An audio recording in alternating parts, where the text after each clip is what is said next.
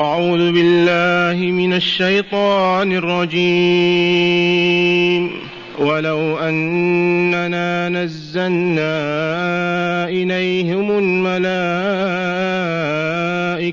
وكلمهم الموتى وكلمهم الموتى وحشرنا عليهم كل شيء قبلا ما كانوا ليؤمنوا ما كانوا ليؤمنوا إلا أن يشاء الله ولكن أكثرهم يجهلون. وكذلك جعلنا لكل نبي عدوا شياطين الإنس والجن. يوحي بعضهم إلى بعض زخرف القول غرورا. ولو شاء ربك ما فعلوه فذرهم وما يفترون.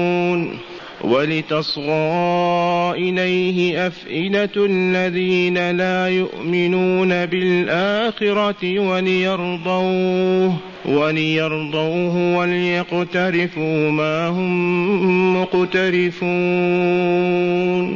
معاشر المستمعين والمستمعات من المؤمنين والمؤمنات قول ربنا جل ذكره ولو أننا نزلنا إليهم الملائكة وكلمهم الموتى وحشرنا عليهم كل شيء قبلا ما كانوا ليؤمنوا إلا أن يشاء الله. هذا خبر الصدق يخبر تعالى فيقول لرسوله والمؤمنين ولو أننا نزلنا إلى أولئك المعاندين إلى أولئك المشركين إلى أولئك المكذبين الكافرين الذين يطالبون بالآيات ويريدون أن يشاهدوها فيؤمنوا. يقول تعالى وهو العليم بهم المطلع على سرائرهم بل هو غارز غرائزهم. يقول لو فعلنا لو أننا نزلنا إليهم الملائكة وشاهدوا ذلك العالم النوراني بأعينهم وكلمهم الموتى من مات قبلهم ومن مات قبل أجدادهم كلمهم من ماتوا من عهد آدم. وقالوا محمد رسول الله. وحشرنا عليهم كل شيء أمامهم ليشاهدوا ما كانوا ليؤمنوا إلا أن يشاء الله. ما السر في هذا؟ السر أنهم لكثرة توغلهم في الكفر والتكذيب والشرك والفساد والباطل. هذه الغرائز التي أصبحت غرائز لهم ما يبطلها أبدا مشاهدة الملائكة. إذ لو شاهدوا الملائكة لقالوا نحن مسحورون. وكيف تشاهد الملائكة؟ ما رأيناه ليس بحقيقة أبدا مجرد خيالات فقط.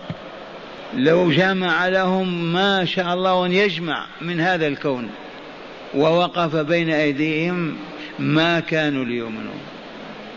لأنهم عرفوا الحق وأصروا على إنكاره وعدم الاعتراف به. والذي أخبر بهذا كما علمتم هو خالقهم وخالق غرائزهم وطباعهم. ولو أننا نزلنا إليهم الملائكة. من الملائكة؟ عالم الطهر والصفاء عالم النور عالم يعمر الملكوت الأعلى وهم معنا في حلقتنا هذه يحفون بها. وكلمهم الموتى عدنان مضر إسماعيل أنا فلان آمنوا بأن محمد رسول الله ما آمنوا وحشرنا عليهم كل شيء أمامهم يشاهدونه. ما كانوا ليؤمنوا إلا أن يشاء الله. فإذا شاء الله إيمانهم آمنوا. أما إذا لم يشاء الله أن يؤمنوا لأنه كتب ذلك في كتاب المقادير في اللوح المحفوظ. أن هؤلاء من أصحاب النار أن هؤلاء يعرض عليهم الإيمان في أوضح صورة وبأعظم دليل وحجة لا يؤمنون. فكتب ذلك عليهم. فلذلك هم لا يؤمنون. فيا من تريدون أن تشاهدوا الآيات حتى يؤمن هؤلاء المشركون فاعلموا أنهم لا يؤمنون. وآية سورة الحجر ولو فتحنا عليهم بابا من السماء فظلوا فيه يعرجون لقالوا إنما سكرت أبصارنا بل نحن قوم مسحورون. وفي هذه الصورة في بدايتها ولو نزلنا عليك كتابا في قرطاس فلمسوه بأيديهم. لقال الذين كفروا إن هذا إلا سحر مبين. ومعنى هذا معاشر المؤمنين والمؤمنات أن نقرع باب الله عز وجل ونسأله. هو الذي بيده قلوب الخليقة. من شاء أن يؤمن آمن ومن شاء أن يكفر كفر. فما علينا إلا الفزع. في صدق إلى ربنا نسأل هدايتنا وهداية غيرنا. أما الآيات المعجزات والسيف والحرب كل هذا ما يجدي. قلوب بيد الله يقلبها كيف شاء. فعلينا أن نقدم لهم الهداية. قبلوها لأن الله كتب سعادتهم ليكملوا ويسعدوا فهنيئا لهم وهنيئا لنا في نجاحنا في تقديم هذه الهداية. فإنهم رفضوا وأصروا على شركهم وكفرهم فلا نحزن ولا نكرب أبدا. ونفوض الأمر إلى الله إذ بيده القلوب. وكان عليه الصلاة والسلام في سجوده يقول اللهم يا مقلب القلوب ثبت قلبي على دينك. اللهم يا مصرف القلوب اصرف قلبي على دينك. تأملتم هذه الآية الكريمة. ولو أننا نزلنا إليهم الملائكة. هذا أيضا ينتفع به المؤمنون الذين كانوا يرغبون في أن ينزل الله آية على رسوله ليؤمن أبو جهل وأبو لهب تنتهي المشكلة. وأقسموا بالله جهد أيمانهم لئن جاءتهم آية ليؤمنن بها. قل إنما الآيات عند الله وما يشعركم أنها إذا جاءت لا يؤمنون. ونقلب أفئدتهم وأبصارهم كما لم يؤمنوا به أول مرة ونذرهم في طغيان يعمهون. هذه آية أمس متصلة بهذه. وزادهم تأكيدا ولو أننا نزلنا إليهم الملائكة وشاهدوا جبريل ميكائيل كل ملائكة السماء وكلمهم الموتى فلان فلان فلان من مقبرة المعلة وحشرنا وجمعنا لهم كل شيء أمامهم. والله ما كانوا ليؤمنوا إلا أن يشاء الله. ثم ختم الآية بقوله ولكن أكثرهم يجهلون. ويدخل في هذا من كانوا يريدون أن يشاهدوا الآية ليؤمن كفار قريش. ما كانوا يرغبون شدة الحرب المضايقة وكذا يقولون لو أنزل الله آية لآمنوا واسترحنا. فهذا أيضا انزعوه من أذهانكم وهذا ناتج عن الجهل. ولكن أكثرهم يجهلون. ما قال ولكنهم يجهلون؟ هذا من عجائب القرآن حتى ما يخرج واحد أو اثنان. أكثرهم ما يجهلون ما يعلمون. معناه يوجد فيهم من لا يجهل. الآية الثانية يقول تعالى وكذلك جعلنا لكل نبي عدوا. وهكذا كما جعلنا لك أنت أبا جهل وعقبة بن معيط وأبا لهم أعداء جعلنا لكل نبي من الأنبياء وهم 124 ألف. عدوا شياطين الإنس والجن. عدوا من شياطين الإنس والجن. يوحي بعضهم إلى بعض زخرف القول غرورا. الشياطين جمع شيطان والإنس نحن. والجن العالم الخفي الذي تعرفون عنه. هل يوجد في بني آدم شياطين؟ إي نعم. كما يوجد في الجن شياطين. يوجد في الجن ربانيون مؤمنون أولياء الله. يوجد في الإنس ربانيون مؤمنون أولياء الله. كذا ويوجد في عالم الجن شياطين متمردون عن الله والحق لا يعرفونه أبدا. ويوجد فن من الناس شياطين لا هم لهم إلا الشر والخبث والفساد. وقد علمتم مما سبق أن العوالم ثلاثة عالم الملائكة وعالم الإنس وعالم الجن. دعنا من عالم الحيوانات. نتكلم عن العالم المكلف بعبادة الله عز وجل. عالم الجن والعياذ بالله تعالى خرج عنه إبليس. إذ رفض أمر الله وتنكر له وأبى أن يسجد لآدم. فأبلسه الله ومسح الخير منه. وأصبح شيطانا خالصا. لا يحب الخير ولا يخطر بباله أولاده ذريته مثله. إذ الحيه لا تلد إلا حيه هل رأيتم عقرب تلد جراده لا تلد إلا عقرب. هذا عالم الشياطين. تفرع من إبليس.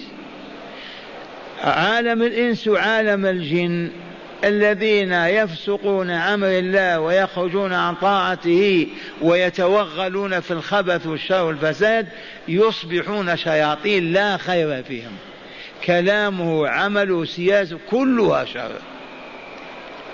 فمن هنا يوجد شياطين من الإنس لا هم لهم إلا نشر الباطل والشر والفساد. كما يوجد شياطين من الجن. هذا غير إبليس وذريته. أولئك هكذا وجدوا. لا يعرفون الخير بالمرة ولا يهتدون ولا يقبلون هداية. إذا يقول تعالى وكما جعلنا لك يا رسولنا جعلنا لكل نبي عدوا شياطين الإنس والجن. يوحي بعضهم إلى بعض زخرف القول غرورا. شياطين الإنس يوحون إلى شياطين الجن. شياطين الجن يوحون إلى شياطين الإنس. يوحون إليهم ماذا؟ الإيحاء والإعلام الخفي بطريقة لا تعرف ولا ترى. زخرف القول القول يزينونه ويزخرفونه ويحسنونه للإنس أو الجن المؤمن ليوقعوه في الفساد. زخرف القول للتغرير بالمؤمن من الإنس أو المؤمن من الجن. إلا أن الشيطان من الإنس لا يستطيع أن يزين للشياطين من الجن. إذ لا, إذ لا صلة, له بهم بحيث يتحدث معهم. إلا إذا تشكلوا في شكل إنسان فهذا ممكن. لكن من حيث واقعهم يخبر تعالى عنهم أنهم يزينون ويزينون القول ويزخرفونه حتى يوقعوا الإنسان من من الإنس أو الجن. يوقعونه في الفتنة والضلال. الإنسان الذي هو شيطان خبث توحي إليه الشياطين كلمات معاني وتدله على أعمال يقوم بها وتزخرفها له وتحسنها له حتى يقول ويفعل بها. فالموبقات التي ترتكب من بعض الناس من الآدميين كالزنا واللواط والجرائم والقتل كل هذه بتزيين الشيطان بتزيين الشياطين. والتغير بالآدمي حتى يفعلها ويأتيها. لأن مهمتهم هذه التي يقومون بها. شياطين الإنس والجن يوحي بعضهم إلى بعض. شيطان الإنس يوحي إلى شيطان الإنس. أصحاب الشر ما يجتمعون ما يتواصلون ما يتعاونون يوحي بعضهم إلى بعض. وزخرف القول هو الذي يفتنون به من الأباطيل والكذب والدعاوى الباطلة حتى يوقع الإنسان في تلك المعنى أو الفتنة. وشياطين الجن كذلك. والذي أخبر بهذا خالقهم والعليم بحياتهم وسلوكهم. شياطين الإنس والجن يوحي بعضهم إلى بعض زخرف القول غرورا أي للتغيير وإيقاع الناس في الفتنة أو المحنة والحرب أو الفتنة والضلال. ولو شاء ربك ما فعلوه أيضا. يسلي الله تعالى رسوله ويحمل على الصبر والثبات ويقول له نعم الحيات والعقارب والحناش والطوام موجودة. هكذا وجدت ولكن الله عز وجل لو شاء ما آذوا به أحدا ولا ضروا أحدا. كذلك هؤلاء الشياطين موجودون. يوحي بعضهم إلى بعض زخرف القول للتغيير وإيقاع الناس في الباطل ومع هذا لو شاء الله ما فعلوا. أو يخرجون عن إرادة الله ومشيئته ما يستطيعون. كما في الأول لو جمع لهم كل الخلق بين أيديهم. ملائكة ورسل وأجدادهم ما يؤمنون إلا أن يشاء الله. كذلك شياطين الإنس والجن يوحي بعضهم إلى بعض ويزخرف القول ويحسنه للإيقاع في الفتن والباطل والشر ومع هذا لو شاء الله ما فعلوا. لأن قدرة الله فوقك فوقهم وهم بين يديه وفي قبضته.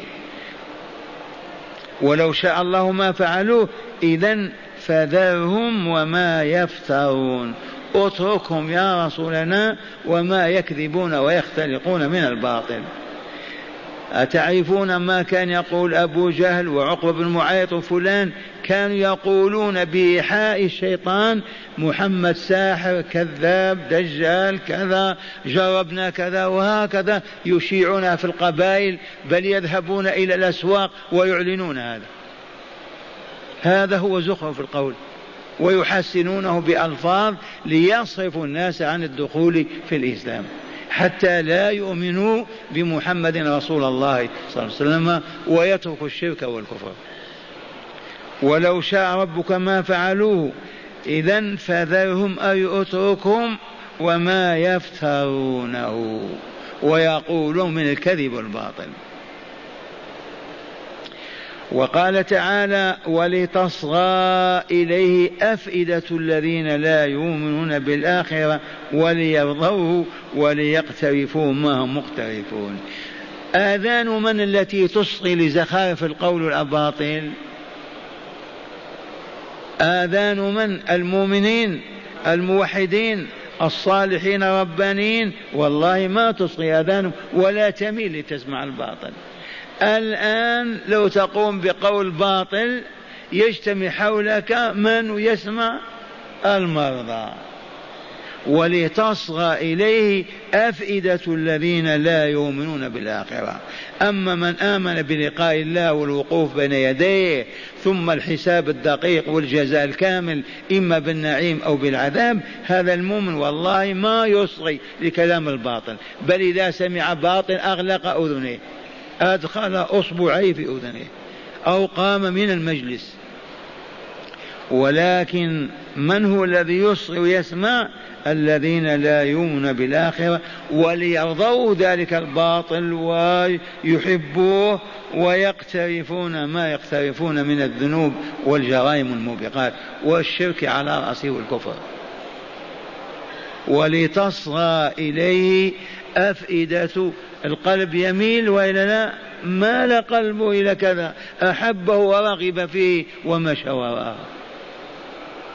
الإصغاء يكون للأذن وإلا لا؟ تسمع. والقلب إذا مال وهو يسمع يميل إلى الباطل والشر. ولتصغى إليه أفئدة الذين لا يؤمنون بالآخرة وليرضوه ويقترفوا ما هم مقترفون. الاقتراف ما هو؟ جمع الذنوب والآثام بلا حساب ولا عدد. يقترف. الآن نسمع الآيات الثلاث بالشرح لنزداد بصيرا وعلما بما سمعنا. يقول معنى الآيات ما زال السياق في أولئك العادلين بربهم الظالمين المطالبين بالآيات الكونية. الآيات الكونية عرفنا هذا أمس. الكون ما هو السماء والأرض ولا لا؟ آية كونية أن تقع الشمس في حجر فلان. ثبات أن ينزل المطر الآن. أن يحيا فلان الميت. ذي الآيات الكونية. ليؤمنوا إذا شاهدوها. فأخبر تعالى في هذه الآيات أنه لو نزل إليهم الملائكة من السماء وأوحى وأحيا لهم الموتى فكلموهم وقالوا لهم لا إله إلا الله محمد رسول الله وحشر عليهم كل شيء أمامهم يعاينونه معاينه أو تأتيهم المخلوقات قبيلا بعد قبيل وهم يشاهدونهم ويقولوا لا إله إلا الله محمد رسول الله ما كانوا ليؤمنوا بك ويصدقوك ويؤمنوا بما جئت به إلا أن يشاء الله ذلك منهم. الفزع إلى من إلى الله؟ ولكن أكثر أولئك العادلين بربهم الأصنام والأوثان يجهلون أن الهداية بيد الله تعالى وليست بأيديهم كما يزعمون وأنهم لو رأوا الآيات آمنوا. الهداية بيد الله. هذا ما دلت عليه الآية الأولى أما الآية الثانية فإن الله تعالى يقول وكما كان لذ... وكما كان لك يا رسولنا من هؤلاء العادلين أعداء يجادلونك ويحاربونك جعلنا لكل نبي أرسلناه أعداء يجادلونه ويحاربونه. أعداء شياطين الإنس والجن يوحي بعضهم إلى بعض زخرف القول غرورا أي القول الملو المزين بالباطل المحسن بالكذب. والذين عاشوا مع إذاعة صوت العرب قديما سمعوا وعرفوا. كنا في طريقنا إلى المغرب في سيارة. مشينا بالليل في صحارى ليبيا. في آخر الليل جاء صوت ما كنا نسمعه في المدينة. أبار حقائق. نسيتم هذا. حقائق وأكاذيب. ثبتم فاستمعت ذاك الصوت. من ثم انقبضت انقباض وأصبحت والله ما أستطيع أن أسمعه. وتعجبت من قوله تعالى وكانوا لا يستطيعون السمع. كيف ما يستطيع السمع؟ وجدتني والله ما أستطيع. زخرف القول. غرورا وإلى الآن ما زالت الأباطيل تزين وتحسن وإذاعة لندن كافية. قال أي القول المزين بالباطل المحسن بالكذب غرورا أي للتغرير والتضليل. ولو شاء ربك أيها الرسول عدم فعل ذلك الإيحاء والوسواس ما فعلوه. أما هو خالقهم؟ اذا فذرهم أي أتركهم وما يفترون من الكفر والكذب والباطل. هذا ما دلت عليه الآية الثانية أما الثالثة وهي قوله تعالى ولتصغى إليه أفئدة الذين لا يؤمنون بالآخرة وليرضوه وليقترفوا ما هم مقترفون. هذه الآية يجملها هذه الآية بجملها الأربع. معطوفة على قوله تعالى زخرف القول غرورا إذ إيحاء شياطين الجن والإنس كان للغرور أي ليغتر به المشركون. ولتصغى إليه أي تميل أفئدة الذين لا يؤمنون بالآخرة. وهم المشركون العادلون بربهم الأصنام والأحجار. وليرضوه ويقتنعوا به لأنه مموه مزين لهم.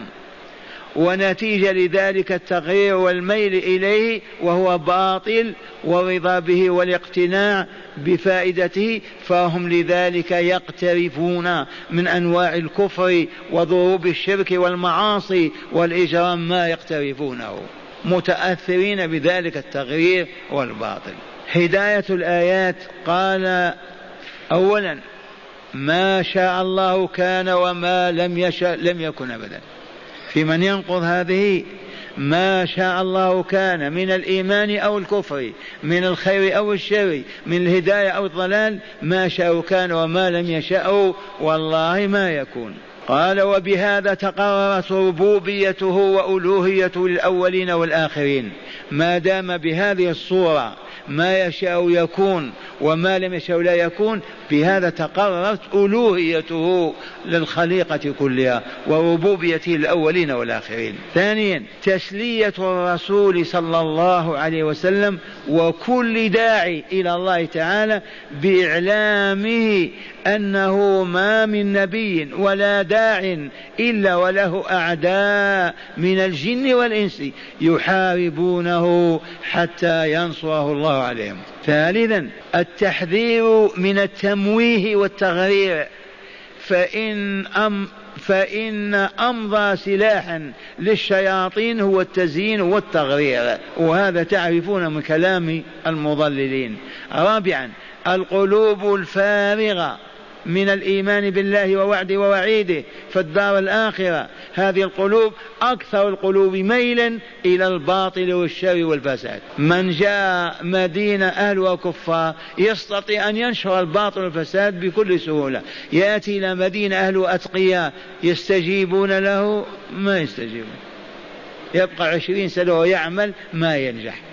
لكن إذا كانت القلوب فارغة من الإيمان بالله ولقائه تحول أمورهم كاملة وتبدلها. معاشر المستمعين هذه الرسيلة الصغيرة توزع عليكم إن شاء الله. قلنا نسمعها أولا. جديدة. عنوانها القول الصحيح المجلي في حكم المرور بين يدي المصلي. حكم المرور بين يدي المصلي. وأنتم في حاجة إلى هذا.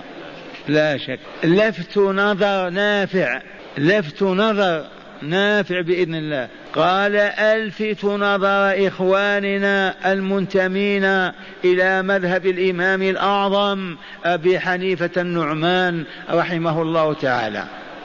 ألفت نظرهم إلى ما؟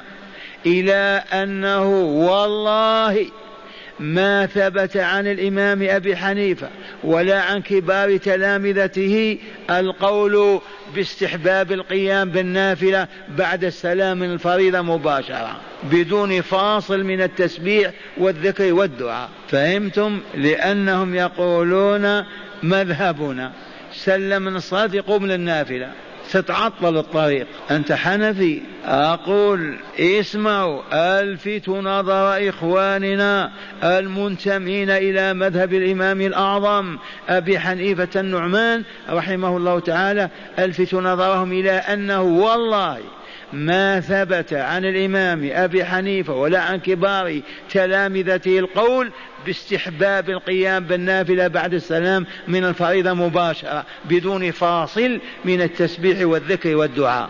وإنما يستحبون عدم الكلام والتحدث بعد أداء الفريضة وقبل فعل السنة الواردة بعد الفريضة. وهذا حق. عرفتم هذه؟ وإنما يستحبون عدم الكلام والتحدث بعد أداء الفريضة وقبل فعل السنة الواردة. بعد الفريضة وهذا حق وهو سنة رسول الله صلى الله عليه وسلم وهديه وهدي أصحابه رضوان الله عليهم أجمعين.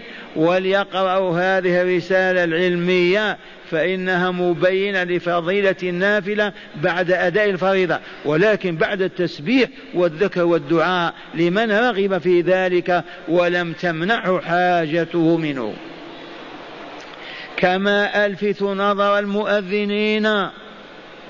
أين هم؟ بلغوهم. نقدم لهم الرسالة. كما ألفت نظر المؤذنين إلى أن المطلوب منهم. هو إذا كانت الفريضة مما يشرع بعدها النافلة أن يعلنوا عن الجنازة بعد السلام مباشرة. هم الآن في المكبرة ولا لا؟ ويشاهدون الموت ولا لا؟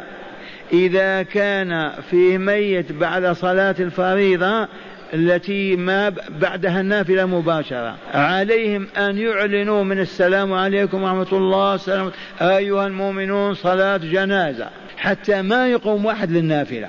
ثباتم كما ألفت نظر المؤذنين إلى أن المطلوب منهم هو إذا كانت الفريضة مما يشرع بعدها النافلة أن يعلنوا عن الجنازة بعد السلام مباشرة. وإن كانت الصلاة لا نافلة بعدها كالصبح والعصر فلا بأس أن يؤخروا الإعلان عن صلاة الجنازة ما شاءوا. لأن ما فيه نافلة. ألا فلنذكر هذا فإنه هدى. فهمتم هذه؟ إن شاء الله المؤذنون يسمعون بها. المقدمة الحمد لله والصلاة والسلام على رسول الله وآله وصحبه ومن والاه. وبعد إن مما يشاهد في المسجد النبوي من تخطي رقاب المصلين والمرور بين أيديهم أمر مؤلم وحال مؤسف حملني على أن أكتب رسالة أبين فيها حكم المرور بين يد المصلي ما يجوز منه وما لا يجوز. وشاء الله أن تضيع تلك الرسالة في إحدى المطابع ولم تطبع ومضى عليها اليوم عدة سنوات والآن ما أطقت الصبر ولا قدرت عليه وأنا أشاهد جهل بعض المصلين هذا يصلي في طريق المصلين وهذا يمر بين يدي المصلين ولا أظن علة ذلك إلا الجهل بالحكم فيه لذا كتبت هذه الرسالة الموجزة ذات الثلاثة فصول بعد هذه المقدمة وهي إن شاء الله تعالى وافية بغرض مبين ما يجوز من من مرور بين يدي المصلي وما لا يجوز. والله تعالى أسأل أن ينفع بها من يقرأها ويعمل بها ويعلمها إخوانه المؤمنين ليعملوا أحكام ليعلموا أحكام المرور بين يدي المصلين ما يجوز منها وما لا يجوز. وصلى الله وسلم على نبيه محمد وآله وصحبه أجمعين وسلام على المرسلين والحمد لله رب العالمين. أرحناكم بدل ما تتعبون وتقرؤونها خذوها هكذا. الفصل الأول مشروعية السترة للمصلين. اعلم أخي المسلم أن على المصلي أن يصلي إلى سترة. ما أمكنه ذلك وقدر عليه. ولا يصلي بدونها إلا لعدم توفرها له وسواء كان في المسجد أو غيره وسواء كانت الصلاة نافلة أو فريضة.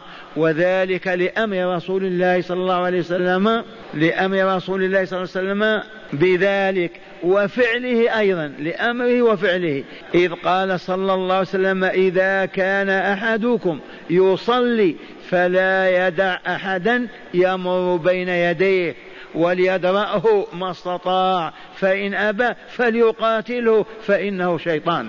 وقال صلى الله عليه وسلم لو يعلم المار بين يدي المصلي ماذا عليه؟ لكان أن يقف أربعين خيرا له من أن يمر بين يديه.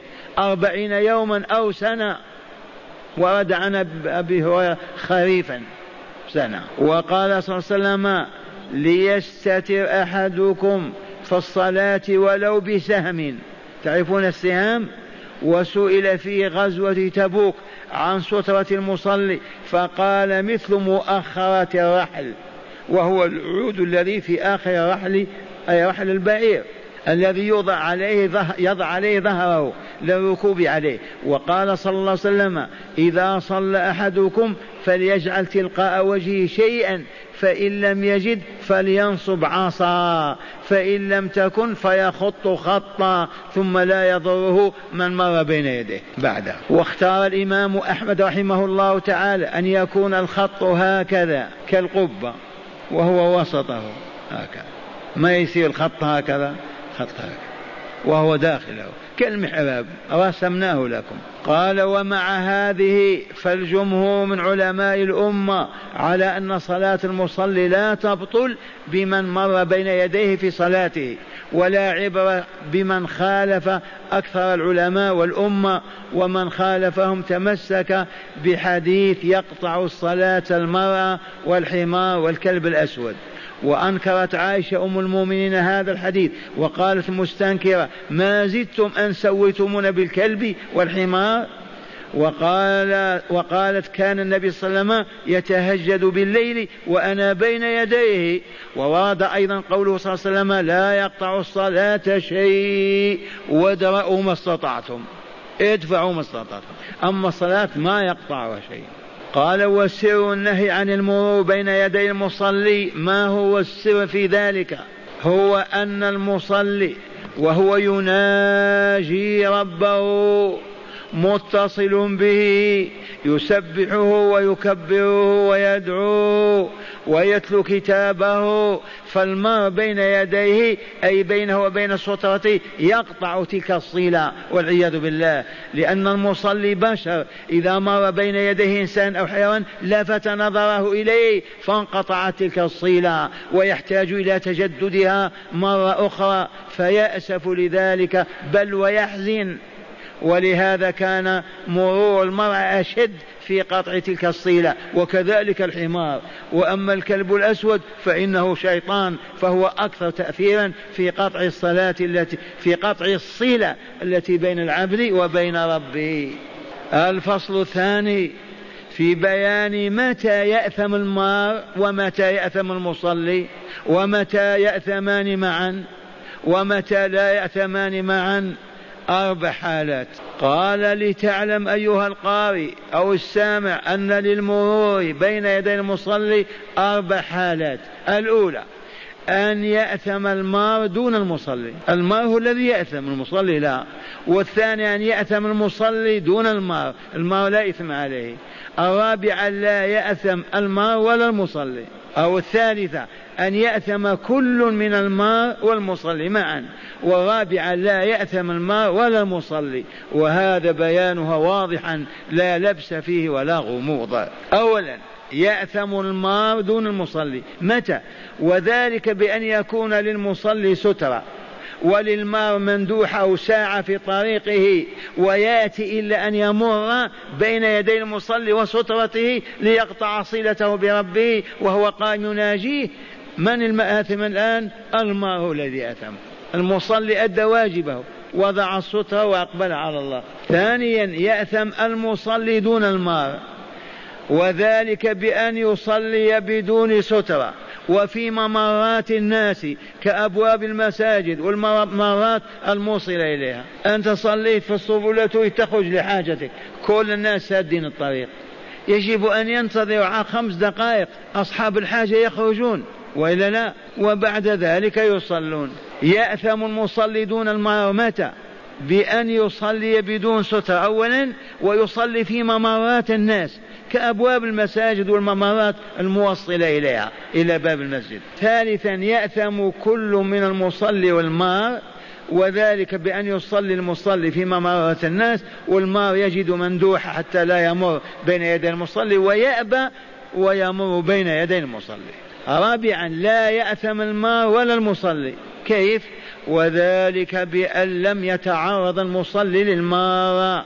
بأن لا يصلي في طريقهم ولم يجد المار مندوحا لعدم المرور وكان مضطرا للمرور لحاجة ماسة ولم يقدر على تأخيرها كأن يكون يدافع بولا أو غائطا أو سيارة في ممر الناس ونحو ذلك من الضروريات. لا يأثم الماء ولا المصلي.